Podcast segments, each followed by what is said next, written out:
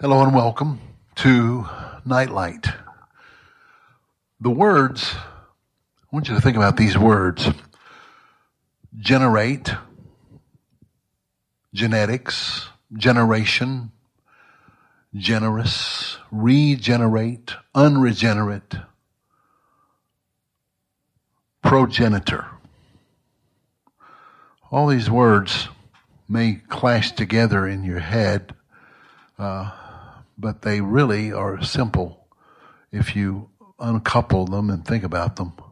What is a progenitor? Well, he's the originator of, of a, a generating energy. God the Father would be the progenitor. Well, the, the Holy Trinity is the progenitor. You can't separate the function of creation in the Trinity. Some people say, well, the Father thinks it, the Son speaks it, and the Spirit makes it happen. That, I guess that's an acceptable way of illustrating the fact that you have the one God who is the generator of all life. Uh, I think we probably err when we divide him even to the degree that that illustration divides, but that's okay. It serves the purpose. The progenitor, what does he do? He generates. He generates what? Well, genes, genetics. We talk about genetics, that which makes us what and who we are. Uh, that produces a generation of people uh, who begin, who who then generate, and then uh, when when sin takes its place in the picture, we become unregenerate and have to be regenerated. And a regenerated people become generous. They are communicators of that original life. Well, I'm saying all that to say this. Uh, the Bible talks about the eternal. Well, this is not a scriptural statement. It, it is a scriptural statement, but it's not a biblical phrase you're going to find, but it's obviously a biblical principle. What's called the eternal generation of the Son. Uh, you, you, see a book lying on a table, and you see another book lying on top of the book that's lying on the table.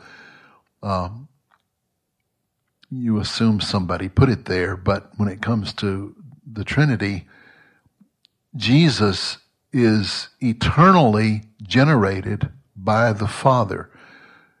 He, he's not the second book lying on top of the first book that someone set up that way when the Bible talks about Jesus being the only begotten Son of the Father.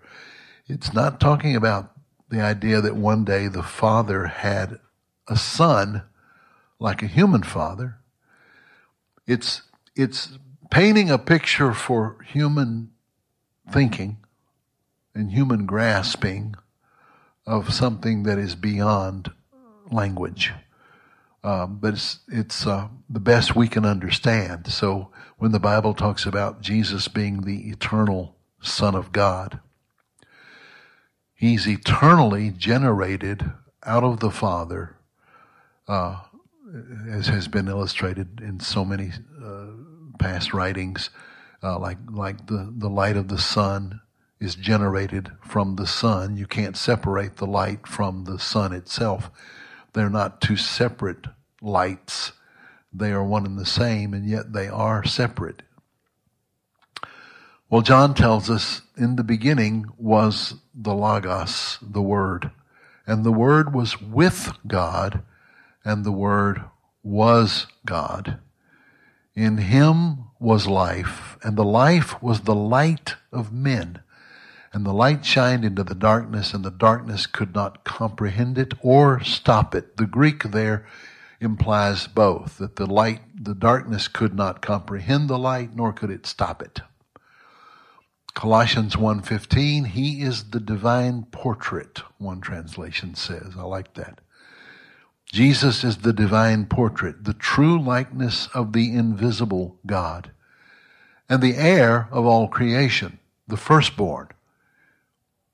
For in him was created the universe of things, both heavenly realm and earthly realm, all that is seen and unseen, every seat of power, every realm of government, every principality and authority, it all exists through him and for his purpose. He existed before anything was made, and now everything finds completion or definition in him. Hebrews chapter 1. So we've got John 1, Colossians 1, now Hebrews chapter 1. God now speaks to us openly in the language of a son, the appointed heir of everything, for through him God created the panorama of all matter and time, through whom he made the ages of time and space, one translation says. The Son is the dazzling radiance of God's splendor, the exact expression of God's true nature. His mirror image. He holds the universe together by the power of his command and moves the universe along toward the fulfillment of its purpose. That's uh, an expanded translation, and I like it. Of the increase of his kingdom and government, there will be no end. That's that same picture. He, unto us a child is born, to us a son is given, the government of all things will rest upon him. His name is called Mighty God, Everlasting Father. Of the increase and progress of his kingdom, there will be no end. Hebrews 1, uh, he, he moves the universe along toward its fulfillment. Well, all that to say, that the eternal generation of the Son from the Father, revealing the heart of God, is then that, that idea is carried on by Peter in 1 Peter chapter 2 verse 9 famous verse most of us can quote it but the fact that we can quote it sometimes makes us not really get it because we're so familiar with it you are a chosen generation a royal priesthood a holy nation, a peculiar people, King James says, who should show forth the praises of him who has called you out of darkness into his marvelous light. Every one of these phrases needs to be unpacked and understood a lot better than we do. First, you are a chosen generation means that God has generated his life into an unregenerate people and made us regenerate so that we can generate his life in generosity to a dying, starving world. And that, that's what makes us a royal priesthood. A priesthood uh, are those who stand between God and, and people. They speak to people on behalf of God and speak to God on behalf of people. The word priest has to do with being a bridge. So we are a, a, a generated, a regenerated generation of people who generate by our priesthood uh, the reinstitution of a holy nation, the, the, the establishment of a holy nation. And the peculiar people, you know, we've made so much silly jokes about the word peculiar over the years uh, saying, yeah, we're, we're peculiar people, all right. Then we name some oddity that is uh, germane to our particular denominational prejudices. Let's get the word straight. It, it, the word literally means a special, precious, highly prized, protected possession.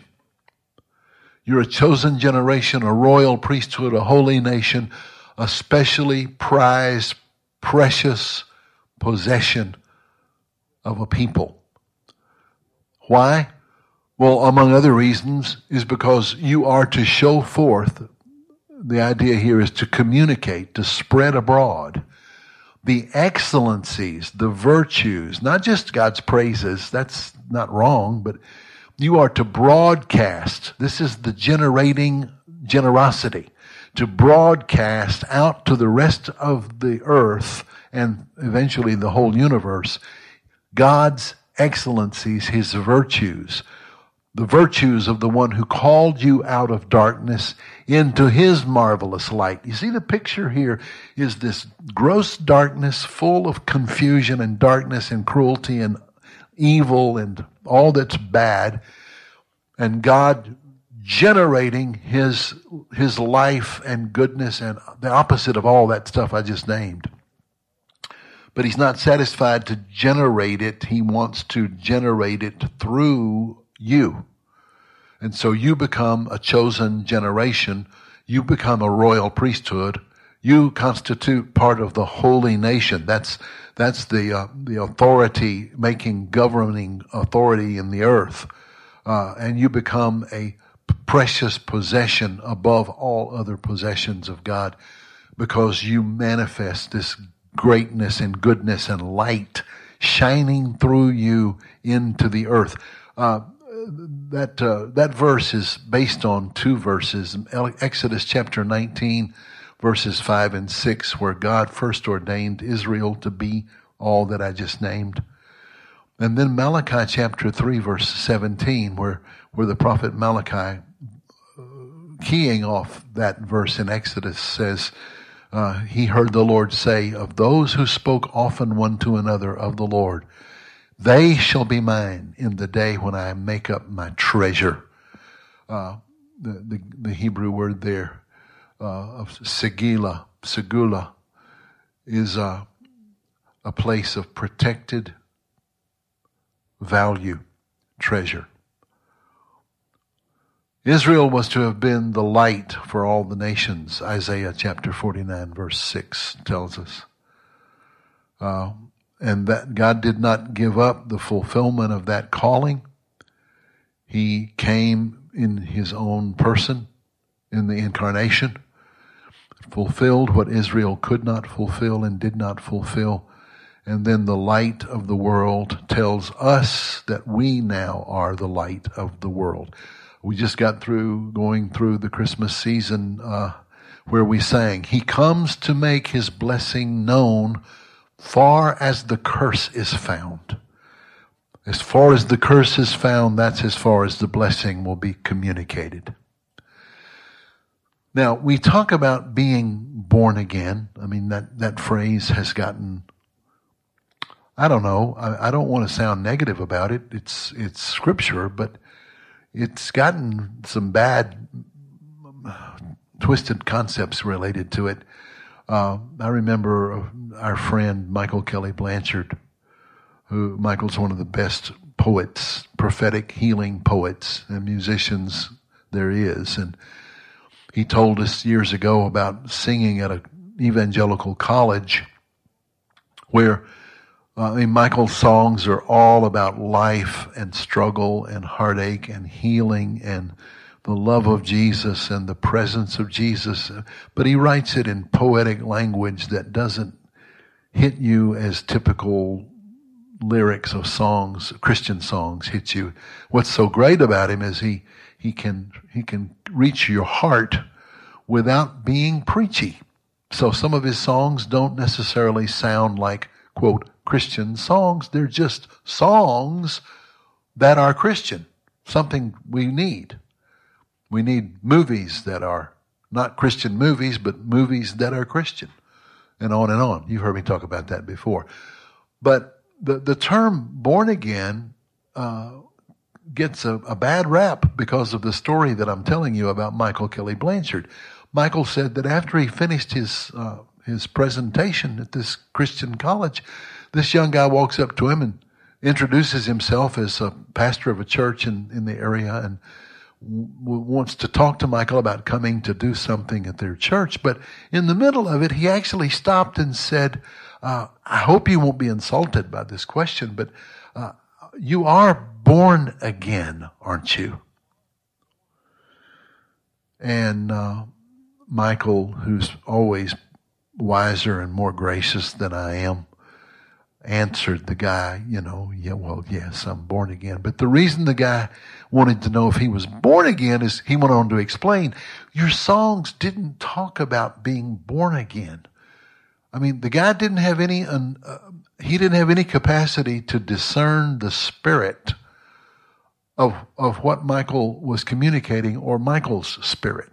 No, he, he had to hear pop religious phraseology that comported with his denominational definitions uh, before he would uh, accept Michael's testimony.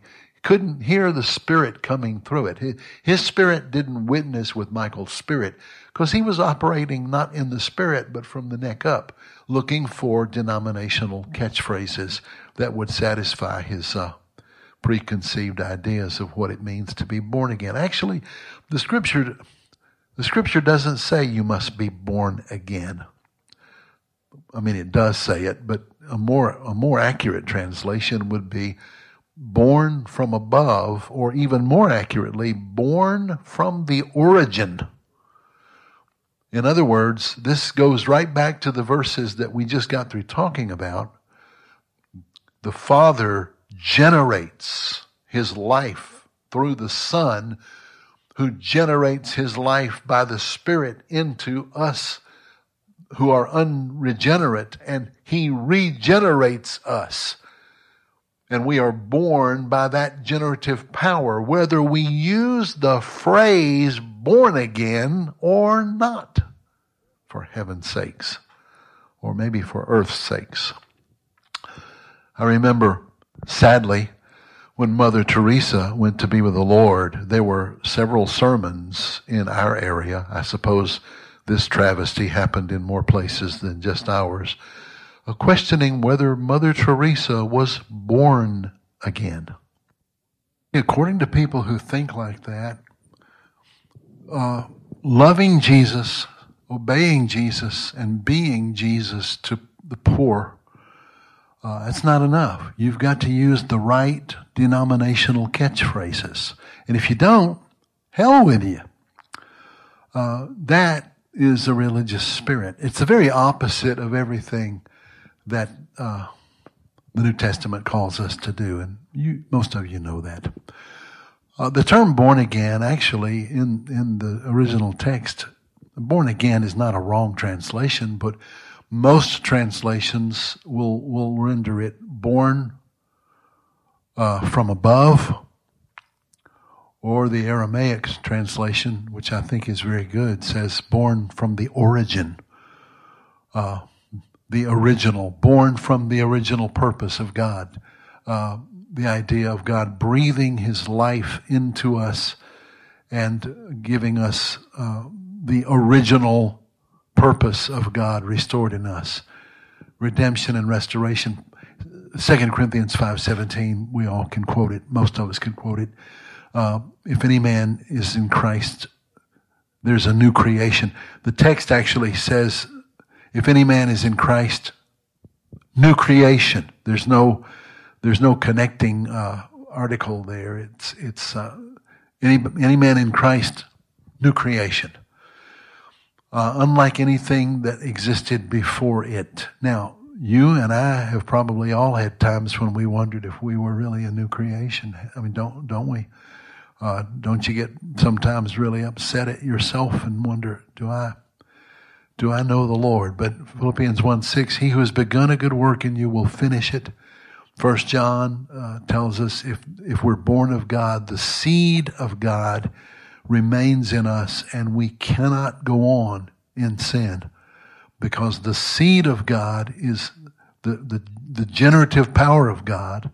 The genes of God are bringing us more and more into the image and likeness of our Savior. We will eventually be like Him, and that's our destiny. It's not a goal we work toward, it's a destiny. But if we are born of the Spirit, if we are manifesting the new creation, Jesus says in Luke chapter 6, verse 35 and, uh, through 38, love your enemies and be kind and good. Lend expecting nothing in return and do not despair over what you gave away, for nothing is ever lost. Despair of no one then your recompense will be great and you will be the sons of the Most High. You will become generators of the original genetics of the Father. That's my commentary. for he is kind and good to the ungrateful and the wicked. So be merciful, sympathetic, tender, responsive, compassionate, even as your Father is sympathetic, tender, responsive, and compassionate. Don't judge, Clay. Give. Be a conduit of blessing, never of curse. Romans chapter 12, verse 14. Bless those who curse you. Bless and curse not. Do you see the way that's worded is very important. It's not just telling you what to do, it's telling you what to not allow. Bless those who curse you and refuse to give place to cursing. Uh, one of my old teachers used to have a funny statement that he would make now and then that he'd like to bless somebody upside the head with a brick. And we all laughed. We all understood what he was saying, and we've all felt that, haven't we, in some set of circumstances. But the New Testament, joke, all jokes aside, doesn't make any place for wanting to bless somebody, quote, upside the head with a brick. First Peter chapter 3 verse 8 says, Love each other, be compassionate and courteous, tenderhearted and humble. Never return evil for evil or insult for insult, but on the contrary. See, there it is. Every time this is brought up in the New Testament text, it'll, it'll give both sides. See, it's not enough that you want to bless from the neck up, but down in your heart, you're still angry. Uh, you keep blessing from the neck up until your heart catches up with the truth of, of love praying for their welfare and protection and, to, and truly feeling it, this translation says. For to this you have been called. What have you been called to? To generate love without mixture, to generate mercy and grace and, and care without it being adulterated on another level with the opposite. So it, it always says, bless and curse not It's double double command. I'm really good at teaching this. I can teach this so well. As heirs of God, you do this. You do this because you're inheriting the generative power of Christ in you. Uh, born from the origin, the original, you are manifesting the same character. For let him who wants to enjoy life and see good days keep his tongue from evil and his lips from deceit. Let him turn away from wickedness and shun it and do right. Let him search for peace and seek it eagerly. For the eyes of the Lord are upon the righteous and his ears are attentive to their prayer. Everything that I've been talking about up to now, in case you haven't caught on, is about prayer. The most generating power that you can uh, step into to release this kind of blessing and healing power is in prayer. 1 Corinthians chapter 4 verse 12, Paul says, we work hard, toiling with our hands. You know, Paul had to work. Uh, he, he had to make tents. He had to be out there in the culture and quite often was in the rat race of everyday ec- economic life where he would have to encounter some of the meanest people there are and he says, we, we work hard, toiling with our hands. When people abuse it and insult us, we respond with blessing. Now, are you getting the, the point that this is not because Paul was a little goody two shoes, Sunday school wimp who just always wanted to be nice? That's not what this is about. This is about generating a different spirit that is opposite to the spirit of destruction. There's a, there's a, a militant uh, plan in this. I come, I come against evil by coming at it in the opposite spirit. James chapter 3 verse 5, uh, and you really should read the whole chapter. I won't take the time to read the whole chapter, but it's all very much important, uh, germane to this topic. So the tongue is a small part of the body, yet it carries great power. One translation says it carries dominion. Just think of how small a flame can set a huge forest ablaze. The tongue is a fire. It can be compared to the sum total of wickedness and is the most dangerous part of our body. It releases a fire that can burn through the course of human existence, burning down through successive generations, one translation says. See, the same concept. This generative power generating through the generations, either good or evil. We use our tongues to praise God, our Father, then turn around and curse a person who was made in his very image. Uh, obviously, he's saying that's not the way to do it. But he says, Your goal is to eventually reap a harvest of peace.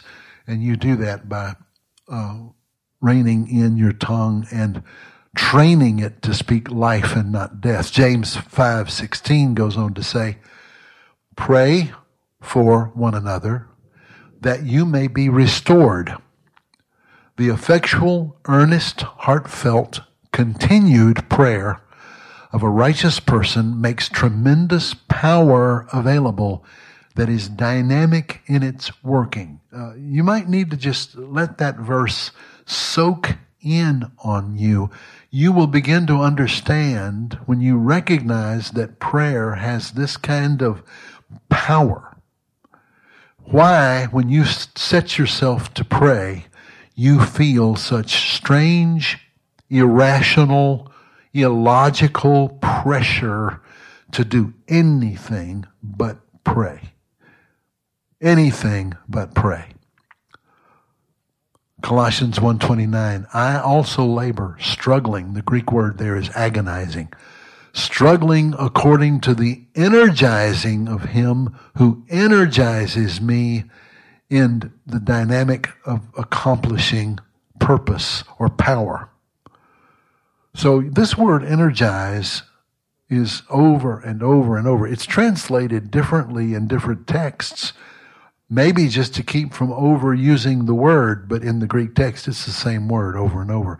Ephesians chapter 1, verse 11, verse 19, verse 20, chapter 3, verse 7, and chapter 3, verse 20. Just, just listen to it.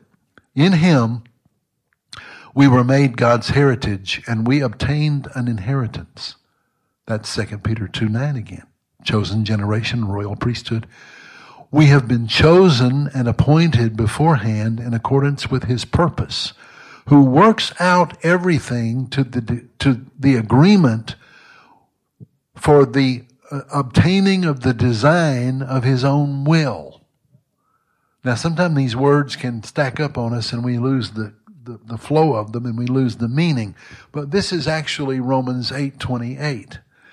All things work together for good to those who love God and are calling, called according to his purpose. But just like Romans 8:28 cannot be understood on its own, but has to be read with Romans 8, 23, 24, 25, 26, 27. So this statement cannot just be taken out of context and made to say something it absolutely does not say. Let me read it one more time. In him we were made God's heritage and we obtained an inheritance, that generating power that flows through us.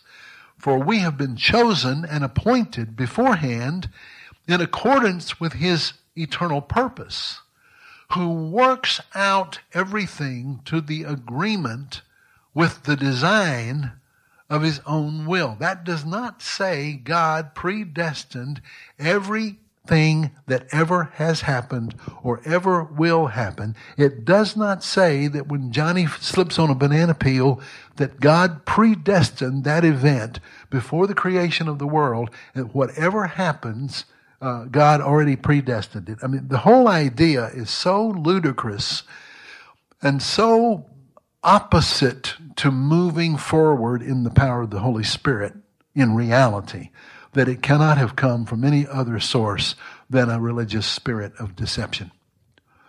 Uh, same with Romans 8:28. All things work together for good to those who love God. Well, let me say this as clearly as I can. All things do not work together for good if you're going to take that statement by itself without the previous verses and without the context of the whole thought, then you're going to preach false doctrine. Uh, that's that to me is about the same way of thinking as uh, take a little wine for your stomach's sake. Just take that verse out of context and just drink till you're snockered. Uh, all things do not automatically work together for good. They only work together for good. The context of the verse is what? We don't know how to pray as we ought. So the Spirit Himself prays for us with groanings which cannot even be put into articulate speech. And He who knows the mind of the Spirit prays the word, mind of God, prays the perfect will of God for us, for the, through the saints, for the saints. And that prayer is setting in motion dynamics that are going to work together for good to bring about God's ultimate good. It doesn't mean everything that happens is good. See, I, I, lose my ability to be objective about this because I don't, I can't comprehend having to explain it to people the, the, the, the, little child who was kidnapped and, and found murdered three miles from her home, uh, that, that didn't happen because God had a reason. I mean, I hear people say these phrases. They're religious phrases. They're not biblical. They're not, they're not even logical. Everything happens for a reason. No, everything does not happen for a reason. That horrible scenario I just uh, gave example of didn't happen for a reason. Now let me let me stop here and and help you understand. I know most of you already understand this. The the reasoning that we look for in evil is a misguided search. You cannot ever find a reason for evil you can find a reason as to how God turned the circumstances and brought good out of an unreasonable evil. But if you're trying to find reasoning in evil, it's a contradiction because evil by its very nature is without reason. There is no rhyme or reason to the evil of evil. And so when we start wrestling with, well now, there has to be some reason. There's got to be some reason. And I understand that. I want to say this carefully for the sake of those who might be going through real grief in your life and you've suffered some loss and it was a tragedy, maybe a terrible accident or a, a, a mindless, meaningless disease has cut the life short of someone you love. And so what you end up doing is to, to, to find reason for it, you have to make God the author of the cancer or God the author of the horrible crime. When you do that, you are speaking insanity. God is not the author of murdered, raped children. God is not the author of cancer. God is not the author of any of these things. God is the author of the good that can be somehow worked through that. But when we get into this, this um, terminology and this tug of war over what God causes and what God allows and what God turns for good, it's understandable to wrestle with those questions, but the moment you make God the author of evil, you are in blasphemy.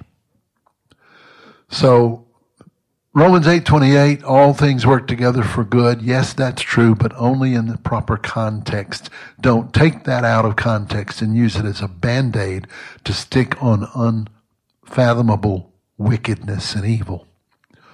Uh, I'm going to be pounding this in other sessions to come. Uh, remember, I told you we, we can't fix all this in uh, one one session. You're not going to get this settled uh, as a soundbite.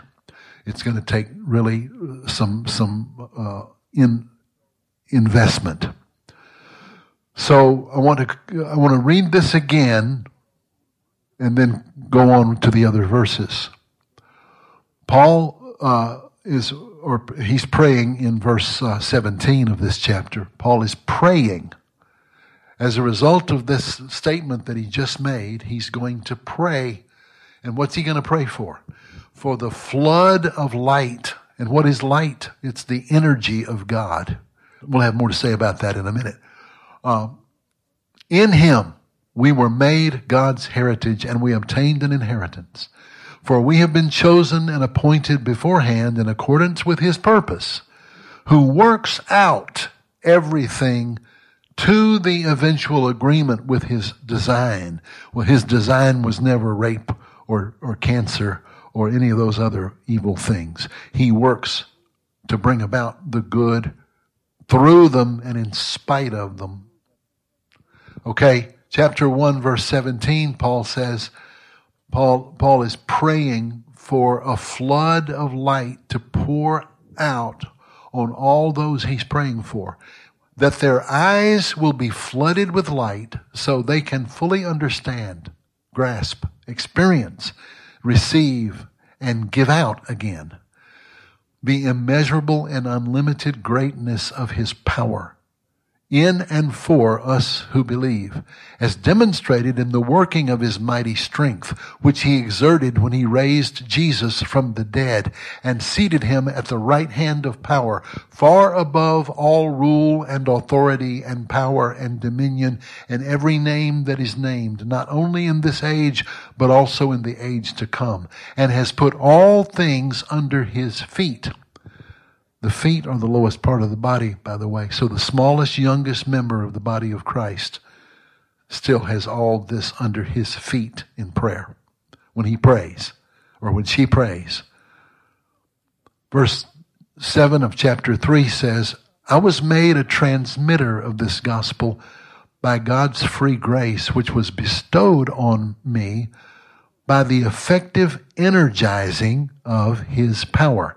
I am the least of all. And I have this, Paul says. So then in verse 8, he says, To me, I'm the least of all. To me, though I am the very least of all the saints, this grace was given to proclaim to the Gentiles the unending, boundless riches of Christ. Also, to enlighten all men and make plain to them the salvation of all men the mystery kept hidden through the ages and concealed until now. What is the mystery? The mystery now revealed is this, that through the church, the complicated, many-sided wisdom of God in all its infinite variety and innumerable aspects might now be made known to the angelic beings in the heavenly realm. Did you get that? The mystery that's been hidden, that's now revealed, is that through the church, the people of God, we are the classroom for the principalities and powers. Now, when Paul says that the principalities and powers are learning as they watch us, that they're learning, they're, they're you know, Paul uh, or Peter says that the angels desire to look into salvation. They don't understand it. They are watching us. And I, I think Paul is referring to principalities and powers here. I think he's referring to all of them, both the, the, uns, the, the, the unholy, the fallen principalities and powers, and the unfallen principalities and powers. They are watching the many sided, complicated wisdom of God in all of its infinite varieties and innumerable aspects. What is that talking about? I know that's a lot of words. It's talking about how God makes all things work together for good. This verse is exactly addressing that same concept. How does God, what does God have to do to make all things work together? Well, if you just say God, all things just work together, then you have a, a God who just uh, does evil things because he's got this nifty way he's going to weave that into other things and it just gets to be a confused theological mess and people don't have an idea at all how to how to pray how to trust such a god how to how to believe in the goodness of such a god uh, so every now and then god just has to do some terrible things in order to show his his uh, hatred for sin. So he just kills a a, a few people uh, in a few car wrecks here and there, and, and but that's okay. Everything happens for a reason, and all things work together for good. That's lunacy. That's utter religious lunacy. God, we'll, we'll unpack all this more later, but the mystery that is now revealed to the principalities and powers is this. Through me and you, when we pray, when we cry out to God and we trust Him in the face of irrational, nonsensical evil, God sets in motion the many sided wisdom in all of its infinite varieties and innumerable aspects that work to bring about ultimately his original intention, which was never evil in any form. Now, the fact that the angels desire to look into this, you know, I'm always moved almost to tears when I think about this. When you look at the, the Ark of the Covenant, on the top of the Ark of the Covenant are the, the cherubim. And what are they doing? Some people say, well, they're guarding the mercy seat. I don't think they're guarding the mercy seat. God doesn't need to be guarded. They are kneeling down in worshipful adoration of the mercy seat where the blood of the Lamb is placed, and they are looking at it in great awe and wonder, desiring to understand it. That's what's going on there. Our lives are the teaching classroom for the angels. Through our lives, the angelic realm is being taught of the grace and the heart of God through us. And as they watch us watch God in the dark, when we don't have any way of understanding what He's doing, but we trust His goodness and we trust His wisdom, and we certainly don't attribute to Him any work of evil. They watch that and they are being transformed and, in, and, and trained by it uh, the wicked are being rebuked by it, and the holy angels are being trained by it. After they're trained, we who will uh, eventually rule over the angels, Paul says, will take their place. Well, I think we will probably take the place of the fallen angels and uh, fill the, the role that they used to fill, but far beyond that, as uh, rulers and heirs and co heirs with our Lord Jesus Christ. That's why everything you go through, don't waste your sorrow. I told you a few months ago.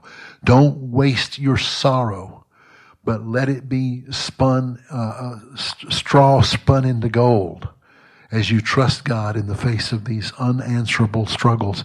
You trust God's character.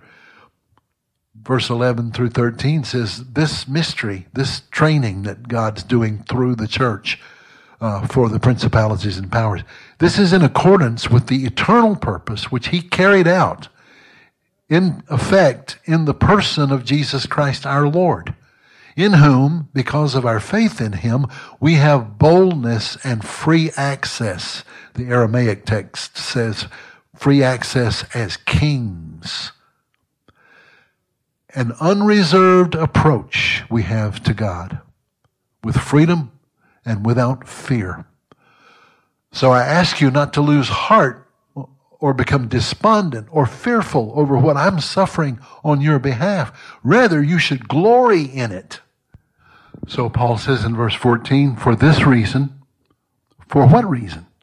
Well, for all the reason he's just been talking about. For this reason, I bow my knees before the Father of our Lord Jesus Christ from whom the entire family in heaven and earth receives its identity. Family and father. Uh, the Greek word for father is pater. Word for family is patria. See, God the Father has generated His, his genetics into us. And so uh, all families receive their identity from God the Father. But those of us who have received the birth of the Spirit now generate that original intention of God into the earth for the salvaging of the whole world. And so what do we pray? That God would unveil, Paul says, I pray for you that God will unveil within you the unlimited riches of his glory and affection for you until supernatural strength floods your innermost being with his divine might and explosive power.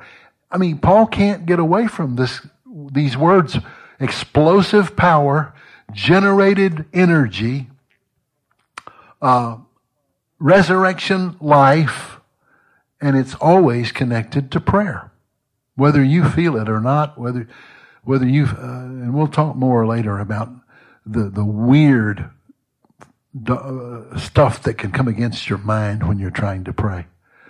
Uh, that nothing should make you more aware of the validity of your prayers as being detrimental to the devil than the way he attacks you when you try to pray, or the stupid stuff that'll come to your mind, or the silly ideas of things you ought to go be doing that you didn't think to do all day long until it was time to pray. Then all of a sudden, these foolish things become absolutely important. And they're, they're not, obviously. They're just lies of the devil to keep you from praying. We pray, Paul says, I pray that God would unveil within you the unlimited riches of his glory and affection for you. But see, Paul knows you need prayer to know the love God has for you because when you try to pray, one of the things you always get hit with is self-condemnation. Just a litany of things you've done wrong that make your prayers not, uh, not effective because you're such a slugworm. Verse 17. Then by constantly using your faith, the life of Christ will be released deep inside you, and the resting place of his love will become the very source and root of your life.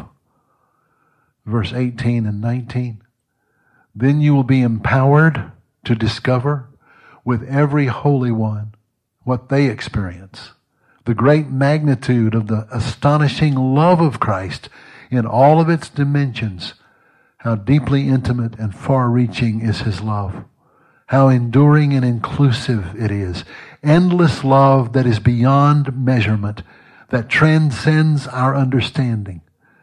This extravagant love pours into you until you are filled to overflowing with the fullness of God Never doubt God's mighty power to work in you and accomplish all this. See, you need to read this over and over and over until you really get a, a, a grasp on what it's saying. He will achieve infinitely more than your greatest request, your most unbelievable dream, and exceed your wildest imagination. He will outdo them all for his miraculous power constantly energizes you. Now we offer up to God all the glorious praise that rises from every church in every generation through Jesus Christ and all that will yet be manifested through time and eternity. Amen. Let me tell you something about the manifold wisdom of God that I referred to a while ago that word manifold, I've, I've, I've referred to this in previous nightlights, but that word manifold wisdom, that Greek word is only found one time in the New Testament, and it's only found one time in the Septuagint translation of the uh, Hebrew scriptures. And it's found in the book of Genesis. And where would you find it? Well, you find it in reference to Joseph's many colored coat. Manifold wisdom, many colored coat of Joseph.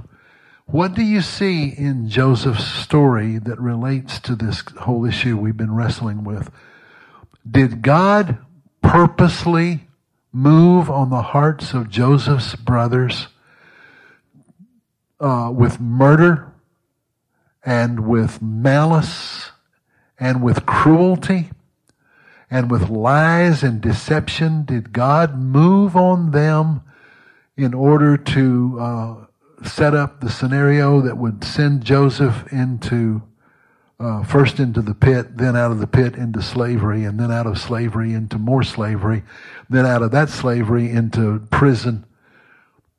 The Bible tells us that all this happened uh, when, when Joseph confronts his brothers. Remember when Joseph confronts his brothers after they've done all this, he said, You meant it for evil, but God meant it for good, that many lives may be preserved. You don't take that story and say everything happens for a reason and make God the author of the wicked behavior that produced the scenario of the story. God's sovereignty does not make God responsible for evil. I know I've said this so much, you're, maybe you're tired of hearing it, but let me tell you something. You're going to start I hope you'll start catching it when you hear other Christians make these silly, silly remarks in the face of some tragedy. Everything happens for a reason. All things work together. No. God saw no reasoning going on in the minds of Joseph's brothers. But God's reasoning was set in motion to turn circumstances to eventually bring about God's intention. But what was God's intention? The saving of life, not the destruction of life. But to hear some folks talk, well, sometimes God's in a mood to kill people, you know, and he just has to do that, but that's okay because whatever God does is right. It's just it's a it's it's it's pagan it's pagan religion dolled up to look like uh, Reformed theology, or whatever t- term you want to put on it. Uh, and so, the many sided wisdom of God, the manifold wisdom of God, is pictured in this story as the many colored coat of Joseph. But what is it, what is it covered in? It's covered in blood. It's torn and ripped. It, it's covered in, in, in blood. In sessions ahead, we're going to look at how Paul talks about the suffering that he's in and the tragedy that he faces. And he's not put off by it because he trusts in the wisdom of God and he knows God is not the author of the evil, but he's the author of the great resurrected good that will come out of the terrible tragedies. And if you don't understand that, you will not be able to pray in faith, you will not be able to rest in love, and you will not be able to hope in confidence. You will always wonder, you know, what is uh, a lot of things people always not always, but often they'll they'll think, what did I do? What did I do to deserve this? I'm being punished. That's the whole point of the book of Job. Job Job's comforters, quote unquote, say, you know, Job, you're being punished. There's no doubt about it. When you get honest about your sin, then, you know, maybe God will relent because you finally fessed up and admitted your evil. But we know that bad things only happen to people who deserve it, and good things happen to those who walk in righteousness. And Job stands his ground against that foolishness and when it's all said and done, God says to Job, I want you to pray for these men, for they have not spoken what is right about me. They have spoken wrongly of me. What had they been saying? That God only lets bad things happen to bad people, and God only blesses those who are without sin and uh, have no struggles. That's that's the evil falsehood that God was rebuking in those men. Why did he want Job to pray for them? Well, for the reason that we've been talking about. God, God wanted to generate through Job a generous spirit of reconciliation toward these men who had no generosity at all, had no heart at all for, for mercy and grace and love. And uh, they just wanted to argue doctrine and stand on their uh, superstitious false religion like a whole bunch of Christians I run across now and then. So the manifold wisdom of God is seen in Joseph's bloody coat because that wasn't the end of the story. God, the, de- the devil meant it for evil. Joseph's brothers meant it for evil. God turned it for good.